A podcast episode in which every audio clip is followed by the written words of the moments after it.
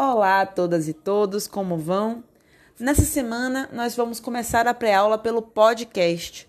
Vou trazer aqui no podcast uma introdução ao tema da nossa semana, ao tema de assunto dessa semana, que vai ser um novo tema. Nós já encerramos o estudo das penas privativas de liberdade, falamos tudo sobre regimes, sobre fixação de regimes, sobre progressão e regressão, sobre remissão direitos das pessoas presas, enfim, tratamos aí dos aspectos mais importantes das penas privativas de liberdade. E vamos dar sequência ao nosso, nossos temas de penal 2 com a segunda modalidade de pena, que são as penas restritivas de direito. As penas restritivas de direito são a segunda modalidade de penas que nós temos dentro né, do nosso ordenamento jurídico brasileiro.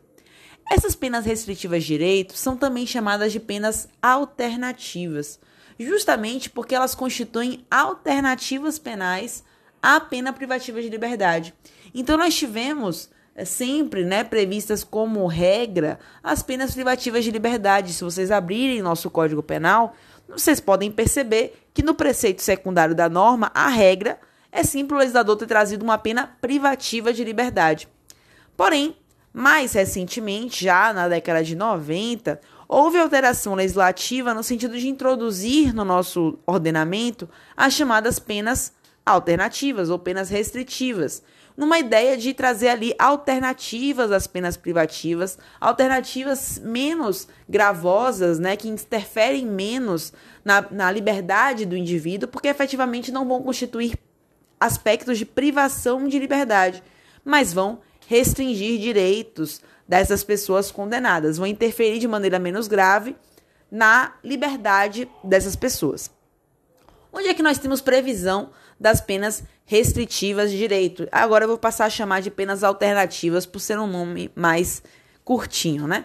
Onde é que nós temos previsão dessas penas alternativas? Em primeiro lugar, elas estão previstas na própria Constituição Federal, porque a Constituição Federal de 88 trouxe é, no inciso 66 eh, a seguinte previsão: a lei regulará a individualização da pena e adotará, entre outras, as seguintes. E ela traz a privação ou restrição da liberdade, traz a pena de multa, que é uma pena que nós vamos ver depois, e traz já pelo menos três hipóteses, três espécies diferentes de penas alternativas. Ele fala perda de bens, prestação social alternativa e suspensão ou interdição de direitos. Então, além da pena privativa e da pena de multa, a Constituição já trouxe ali, já elencou três espécies de penas alternativas: a perda de bens e valores, a prestação social alternativa e a suspensão ou interdição de direitos. Então, a Constituição, em primeiro lugar, já abriu esse caminho e previu efetivamente as penas alternativas. O Código Penal foi além. E além dessas espécies de penas alternativas previstas na Constituição, trouxe outras espécies de penas alternativas. Então, o artigo 43 do Código Penal vai prever ali que as penas alternativas ou as penas restritivas de direitos são a prestação pecuniária, a perda de bens e valores, a prestação de serviços à comunidade ou a entidades públicas, a interdição temporária de direitos e a limitação de fim de semana. Então, enquanto a Constituição trazia ali três espécies né, de penas alternativas, o Código Penal já aumenta este rol e traz cinco, cinco espécies de penas alternativas. É importante dizer que tampouco o Código Penal é taxativo quanto às penas restritivas. O que quer dizer, então, que nós temos, além da Constituição, além do rol já ampliado do Código Penal, nós temos ainda outras tantas penas alternativas previstas dispersas no nosso ordenamento. Então, esse rol do Código Penal não é taxativo, tá? É um rol exemplificativo. Eu vou discutir isso com vocês. Na nossa aula, a gente vai focar nas penas previstas no Código Penal, nas penas alternativas previstas no Código Penal, nessas cinco que eu comentei aqui rapidamente com vocês, que estão lá no artigo 43. Mas a verdade é que há um rol muito mais amplo de penas restritivas, apenas restritivas previstas em várias legislações. Então, por exemplo, a Lei de Crimes Ambientais traz ali no artigo 8 outras penas alternativas. Ela fala, por exemplo, em recolhimento domiciliar, ela fala em suspensão parcial ou total das atividades, porque na verdade a Lei de Crimes Ambientais é a única lei que admite, autoriza a responsabilidade penal da pessoa jurídica. A empresa, a pessoa jurídica, pode responder por crime ambiental. Vocês vão ver isso.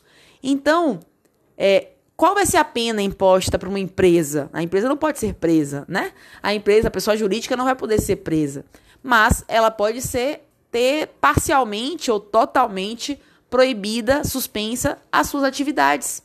Isso é um tipo de pena imposta à pessoa jurídica e é uma pena chamada de pena restritiva ou pena alternativa.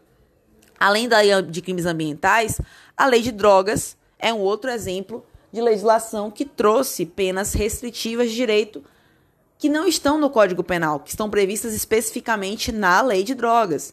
Então, há legislações específicas, extravagantes, que vão trazer espécies de penas restritivas específicas para aquela legislação, para aqueles crimes. Então, a lei de drogas fala, por exemplo, no artigo 28, que é o artigo que vai falar exatamente daquele crime de porte de droga para consumo pessoal, que está previsto no artigo 28 do Código é, da Lei de Drogas, da Lei 11343 de 2006, vai falar ali, por exemplo, de uma pena sobre, de advertência.